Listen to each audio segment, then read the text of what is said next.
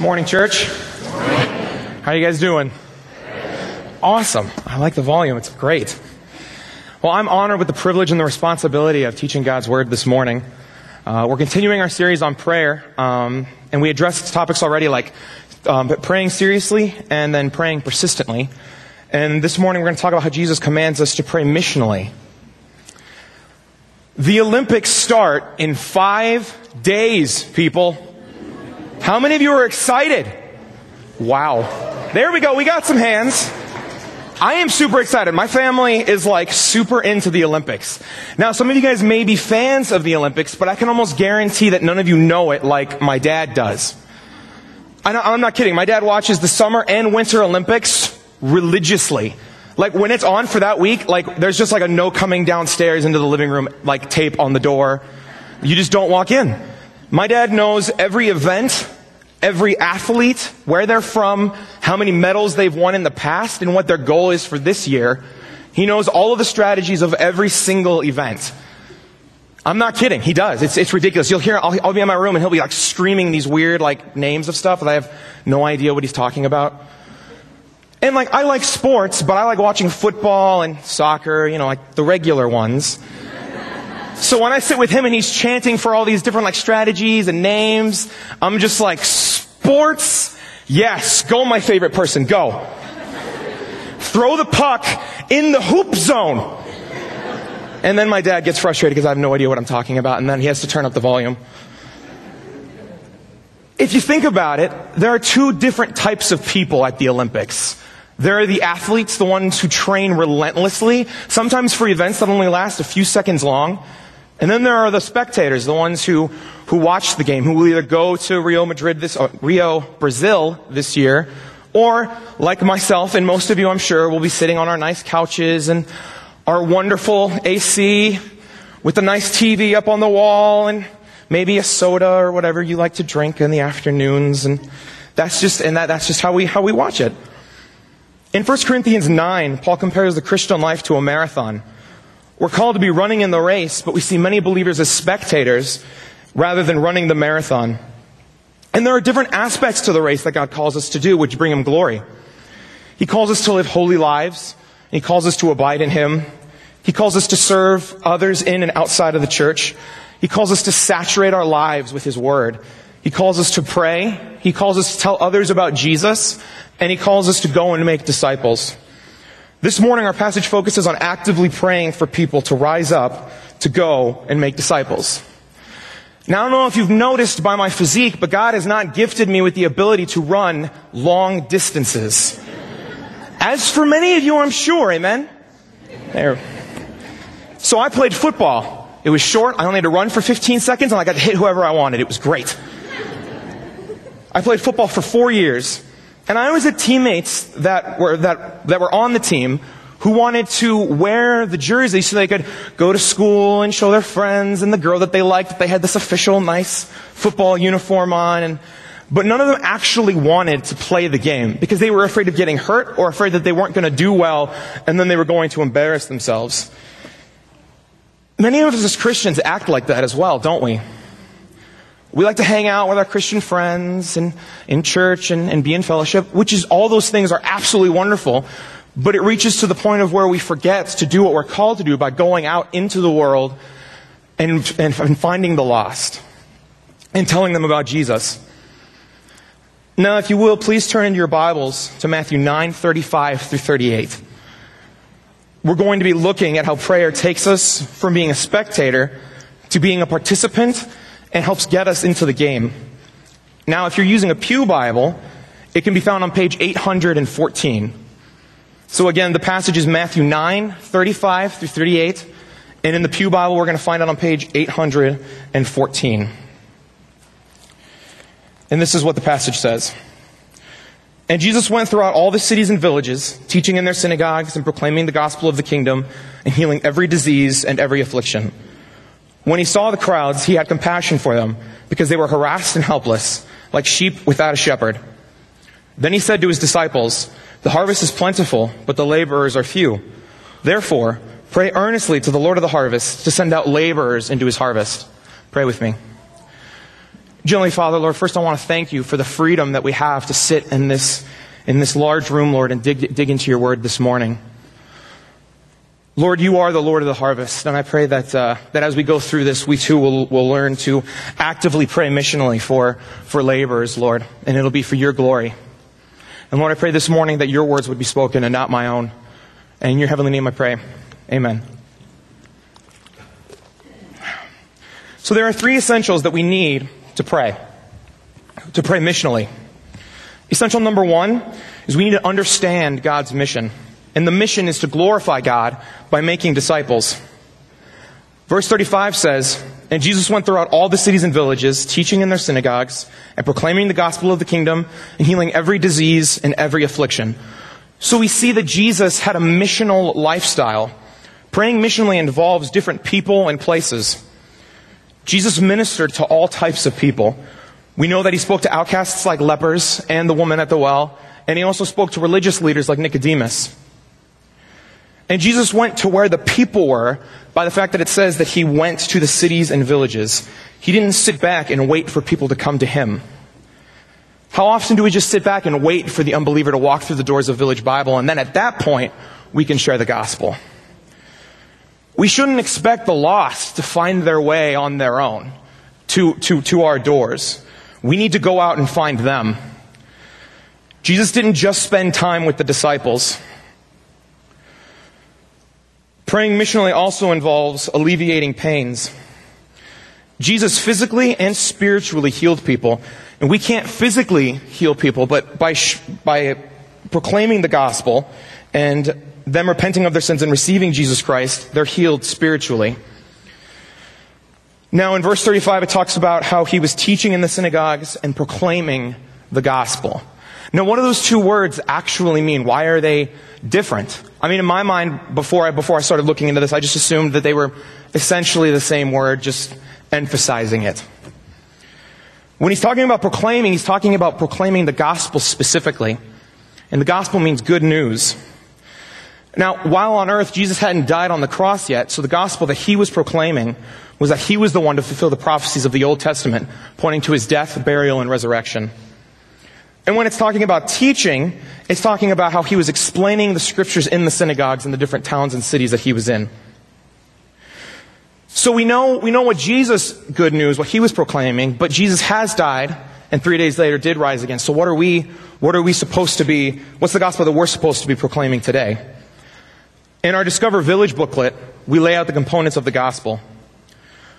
We need to realize that God created us to have a relationship with Him we sinned and were separated from Him, so we need to recognize our need for a Savior. We need to remember God's love for us by sending His Son to die on the cross for our sins, and that He, and that he rose again three days later. We need to repent of our sins, and we need to receive Jesus as our Lord and Savior, and then we need to rejoice with other believers in our salvation. Now again, Jesus taught the scriptures. Not all of us are called to be pastors and teach to large crowds, but every single one of us are called to teach and bring up disciples.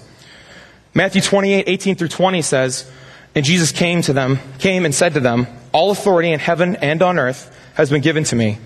Therefore, go and make disciples of all nations, baptizing them in the name of the Father, and of the Son, and of the Holy Spirit, teaching them to observe all that I have commanded you. And behold, I am with you always to the end of the age. So we see he's not just talking to a specific group of people when he's saying to teach them all that, he, that they've observed. He's talking to everybody. Just over a week ago, I went on a high school mission adventure trip in North Carolina to uh, Wycliffe JAARS. And basically, it's a mission organization, and this, this particular area focused on the aviation program. So what we did was, was that we spent uh, a whole week in the woods, and we met with missionaries on a regular basis. And Thursday morning, we woke up to this challenge that we, that we had, this mission that we were given. It was, it was kind of like an amazing race. So we were split off into four teams, and we had to do these different challenges all around the campus area. And then um, they were going to time us. Whoever got the best time won. And we were going to, and that's how we were going to do it. So the first part of our race was that uh, we had two two by four pieces of wood. And we laid them, we laid them on the ground and each person had to put one foot on each piece and then there was string. So we had to hold the wood and we all had to walk in unison for about 75 yards all the way to the end. Now some of us did super well. There was a group of three that like just like walked like they were normal. And then there was a group like my group that just like we did really well at first and then it was just like Slowly getting there.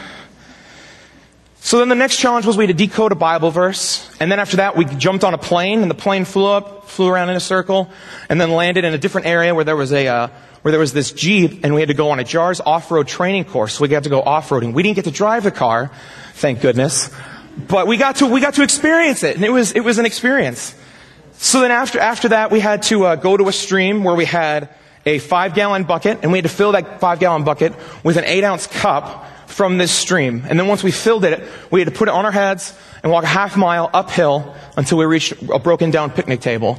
And then from there, we had to find a path that led us back to the campsite where we had to, uh, we had these, uh, it was a Bible verse in, in, a weird language and we were given a key to it and we had to figure out like putting it in the right order so that way we could uh, um, understand the Bible translation.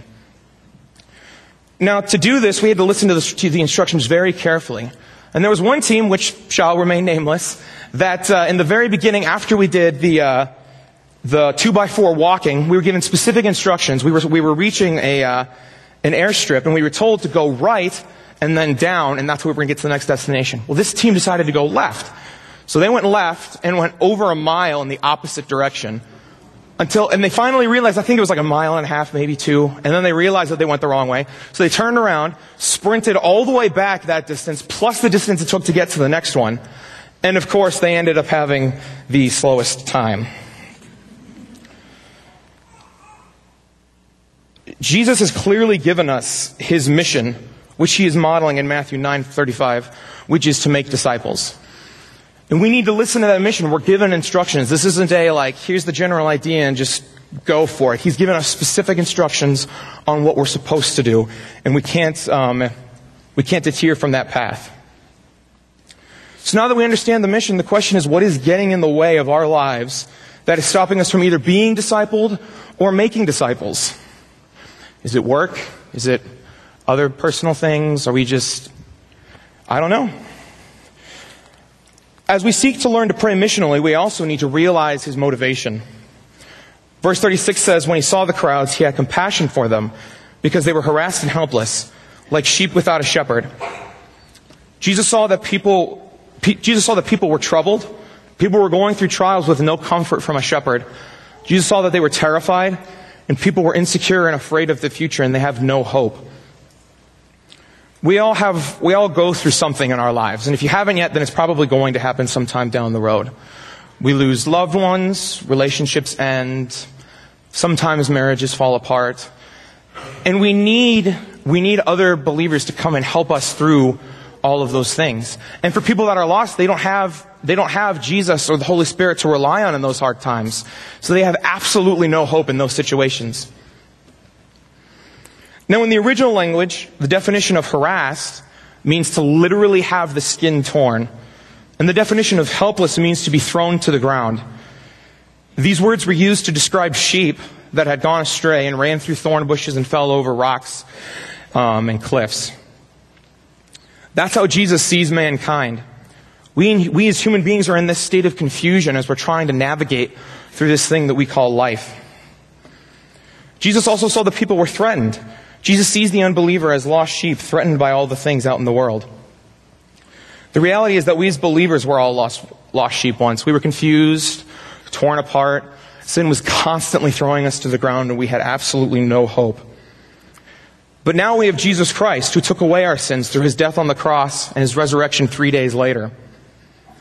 We're called to cast our burdens onto Jesus. 1 Peter 5 7 says, Cast all your anxiety on him because he cares for you. We don't, it's no longer on us anymore. We don't have to worry because we, all we have to do is rely on God and the Holy Spirit and we're going to be okay. Because God's in control. Because Jesus saw that we were troubled, terrified, and threatened, He has a heart of compassion of us, on us as lost sheep. Now, the definition of compassion in the original language is to have a major organ ripped out. And this was used in poems to describe intense emotion, like having your heart ripped out and stood for intense, strong sorrow. That's Jesus' heart for us. He personally saw, touched, and healed people. He desires a personal relationship with us because He's our Savior. My family started attending Village Bible Church uh, right before my junior year, the summer before my junior year. And my brother and I hadn't gone to youth group freshman and sophomore year because the church that we had been attending um, the youth group there kind of had their own cliques and their own groups, and it reached a point to when Aaron and I tried to talk to a group, they literally would tell us, you know, you guys don't seem to fit in this group, so why don't you go talk to that one and see if that one like matches more your personality. So then we'd go to that group, and that group would tell us the same thing to go back to the group that just told us. So we were in this we were in this state of like we didn't know we didn't feel like we belonged and we didn't know like is this where we're supposed to be and the irony was that the first, the first time we were there, the youth pastor was talking about how uh, we all need to be open and welcoming to guests so that way they can feel the love of, of Christ on them. And all of their, all their heads were nodding in agreement. But Aaron and I still felt like this wasn't where we're supposed to be. So when, within the first 45 minutes, Aaron and I just got in the car and we went home and we just didn't really go to youth group because it was a lot easier. It was a lot more comfortable for us to stay at home and hang out with each other than force ourselves on, onto this youth group. So when, so we had a distrust with, with just student ministry in general. So we had heard about Village because we had heard that it had a strong student ministry and we wanted to try it out and we wanted to see how it would go. And it kind of reached a point for Aaron and I where we had kind of told each other like out loud, like if this doesn't work out, we'll just worry about it like either during or after college. We just won't think about it. It's not going to be a big deal and we got other stuff to worry about. And so our first Sunday, my parents went to, to first service and my brother and I went to the DM disciple making groups. And our first week there was the first week that they had started doing this. So Aaron and I walk in, and Mario and Jeremy are passing out these uh, these uh, books that we're going to be studying through for the for the passages. And and Mario tells everybody, you know, you don't have to, but if you want to, you can donate ten dollars to help pay for the books. Well, Aaron and I felt guilty, so we walked we walked up to Mario and we said, listen, we're new. We don't have ten bucks on us right now, but next week we'll bring you ten dollars. And Mario says, don't worry about it. You guys are new. The church is covering for your guys' books. You guys are fine. We were like, okay. So we went through all of DM groups, and it was it was fun and it was great. And uh, afterwards, we met at the McDonald's down the street um, to talk about how we thought it went. And my mom said, "So what did you two think about it?" And and we and I look at each other and we look at our mom and we're like, "Well, I mean, we have to go back now." And she's like, "Why?" I'm like, "Well, the youth pastor just handed us a free book, so we got to finish the book before we can say we can't go anymore." And that was, that was the intention. That was the first few weeks. That was the intention, the first few weeks of why we were coming. Because we felt obligated because like we didn't pay for the book. And next week we did bring $10 and Mario didn't want it. So we're just like, dang it. So, but through the, through the weeks, the students and the leaders, uh, had this heart of compassion on my brother and I. And it was more than just a, we're going to hang out with you because you're new. This was a, come join our group because you're just another kid and we want to hang out together. That's the heart that we need as Christians for all of the lost people who don't know Jesus. As I was preparing for this message, I came across this poem, and it causes us to consider the compassion that we should have towards the lost. It's called Don't Bother Me. Don't bother me with souls to save. I have my own agenda. There's school to do and sports to play and important stuff to attend to. Don't bother me with that little girl, the girl playing by the street. She's much too young to understand the Savior that she could meet. Don't bother me with my friend at school because he's got his own religion. And I don't have to, and I don't have time to change his mind.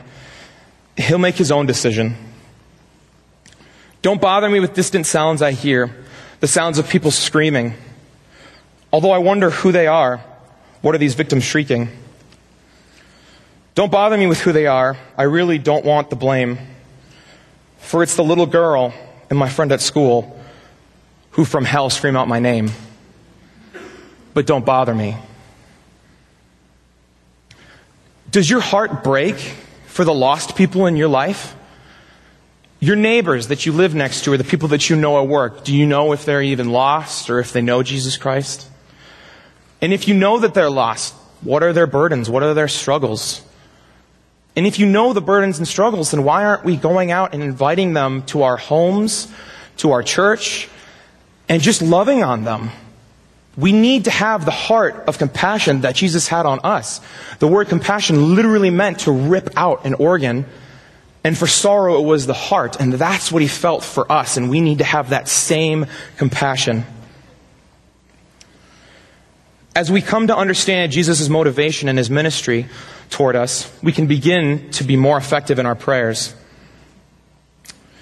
Essential number three is that we need to use his means. Verses 37 and 38 say, Then he said to his disciples, The harvest is plentiful, but the laborers are few. Therefore, pray earnestly to the Lord of the harvest to send out laborers into his harvest. In order to pray missionally, we need to see the harvest before us. Jesus tells the disciples that the harvest is plentiful. But what does that really mean? What is the harvest field? The harvest is the people that we're called to share the gospel with, and God has already prepared the way. We live in an area where there are a lot of cornfields, and there's a process a farmer takes of tilling the soil, planting the seeds, and watering them regularly until it's time to harvest them. And right now, it's time to harvest sweet corn, and as a matter of fact, this weekend, Sugar Grove has been celebrating the, uh, the corn boil uh, because it's the harvest time for sweet corn. Jesus said that the harvest is plentiful now, and we're to ask the Lord of the harvest to send out laborers into his harvest. So we see this long process of tilling the soil, planting the seeds, and watering them until it's ready to be harvested. And Jesus is telling us that the harvest is already there. All of that is done. We need laborers to go out into what needs to be, what needs to be harvested. Do you see the harvest before us? I once heard of a youth pastor who told a student to go sit down on a bench at a mall and imagine everyone who walks by with a sign on their forehead that said bound for heaven or bound for hell. We need to recognize this with the people God has placed before us. We need to understand that those who haven't repented and believed in Jesus are bound for an eternity separated from God, and we need to go into the harvest field and share the gospel with them. However, we can't do this on our own power. As we pray, we need to seek the help only God can provide. Now the question is, why do we need to ask God for help? We know the mission, we know the motivation, we know the heart we need to have, and we know the means. So why, why do we need to, to rely on God? The harvest is vast. It's not something that we can do by ourselves. We need the power of the Holy Spirit as we work together with other believers in God's harvest field, which begins where we live and extends to the whole world. We need to recognize that only God can change the hearts of people. God has to do the work in the hearts and prepare them to be harvested. We cannot do that on our own power. So the question is, how do we pray for the harvest field? We know that there's a harvest. We know that it, we know that it needs laborers. So how do we pray and what do we pray for? As believers today, we need to grow in our prayer lives. Typically when we pray, our prayers are focused on health, safety, finances, and sometimes we pray for our friends and family about the same general, general things. And praying for those things are great. It's absolutely great to pray for those things because we're relying on the Holy Spirit. But how often do we pray for one another to grow in their walk with Jesus and to go out into the harvest field? So number one, we need to pray for one another at Village to go out into the harvest field. We need to, we need to pray for the churches and the churches around us we need to pray for the believers around the world, and we need to pray for the generations of believers who will follow us to send workers into the harvest field if the Lord doesn't return before then. The gospel doesn't end. If everyone in this room died today, the gospel wouldn't end. It would move on with other people in the next generation. And we need to start praying for that generation today and from now on. As praying for laborers, I also believe that we become, in part, an answer to that prayer. As we pray, God works in our hearts and gives us the desire and the passion to go out into the Lord's harvest field and share the gospel with the lost. We see this taking place right after the passage that we're looking at today in verse 1, chapter 10. And then in verse 5 and 7. And it says, He called his twelve disciples and gave them authority over unclean spirits to cast them out and to heal every disease and every affliction. These twelve Jesus sent out. And proclaim as you go, saying, The kingdom of heaven is at hand. Heal the sick, raise the dead, cleanse the lepers, cast out demons. We too are given that authority by Jesus. In Matthew 28, which we commonly refer to as the Great Commission, Jesus says, All authority on heaven and on earth has been given to me. Therefore, go out and make disciples of all nations, baptizing them in the name of the Father, and of the Son, and of the Holy Spirit. He has the authority. And we have that authority through the power of the Holy Spirit. In chapter 10, the word sent out literally means to be thrown out into something. This isn't a gentle push or a nudge or a maybe this is something I'm supposed to do. We need to go today, in this moment, now.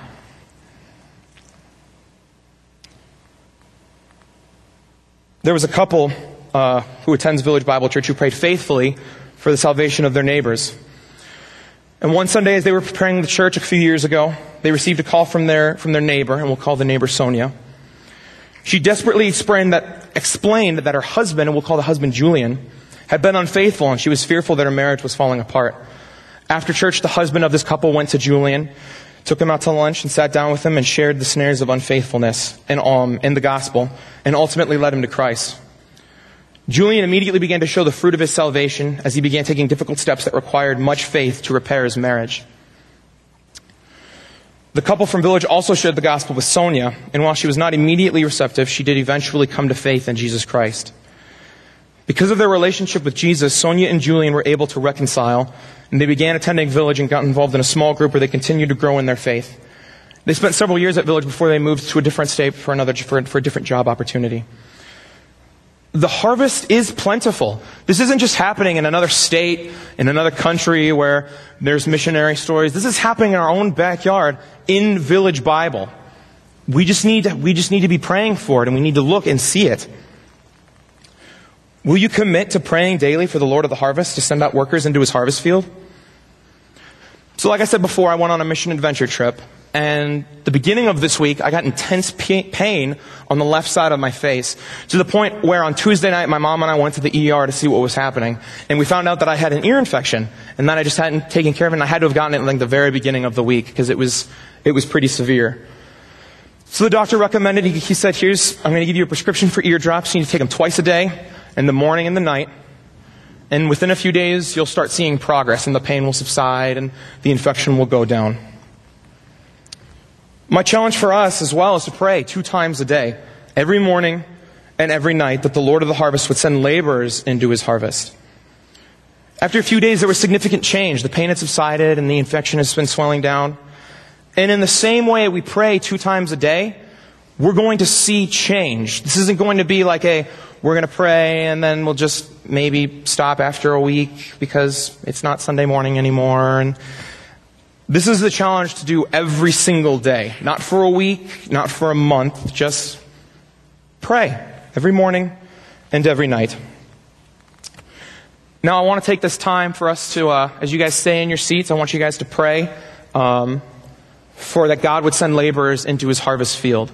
We can talk about this all morning long, but unless we, unless we actually start praying, it's not going to do anything. So the things we need to pray for are up here on the, on the, on the uh. And it says, uh, we need to pray for one another at village to go out into the harvest field. We need to pray for believers in the churches around us. We need to pray for believers around in the world to go out into the harvest field. And we need to pray for the generations of believers who will follow us to send workers into the harvest field if the Lord doesn't return before then. So let's bow our heads in prayer.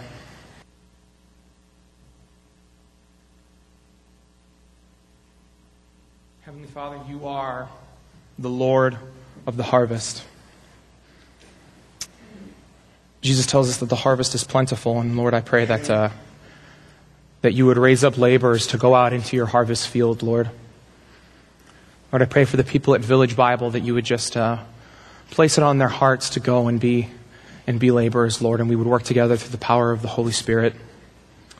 And Lord, I pray for the churches around us, and I pray for the people that are that are out in the world. And Lord, I pray for the next generation of believers who will follow us. Lord, I pray that you would raise them up and that they too would be laborers in your harvest field. And as we go out today, Lord, I pray that we would just continue to pray for laborers, Lord, because, uh, because it's your harvest field and we need to go out for your glory through the power of the Holy Spirit. In your heavenly name I pray. Amen.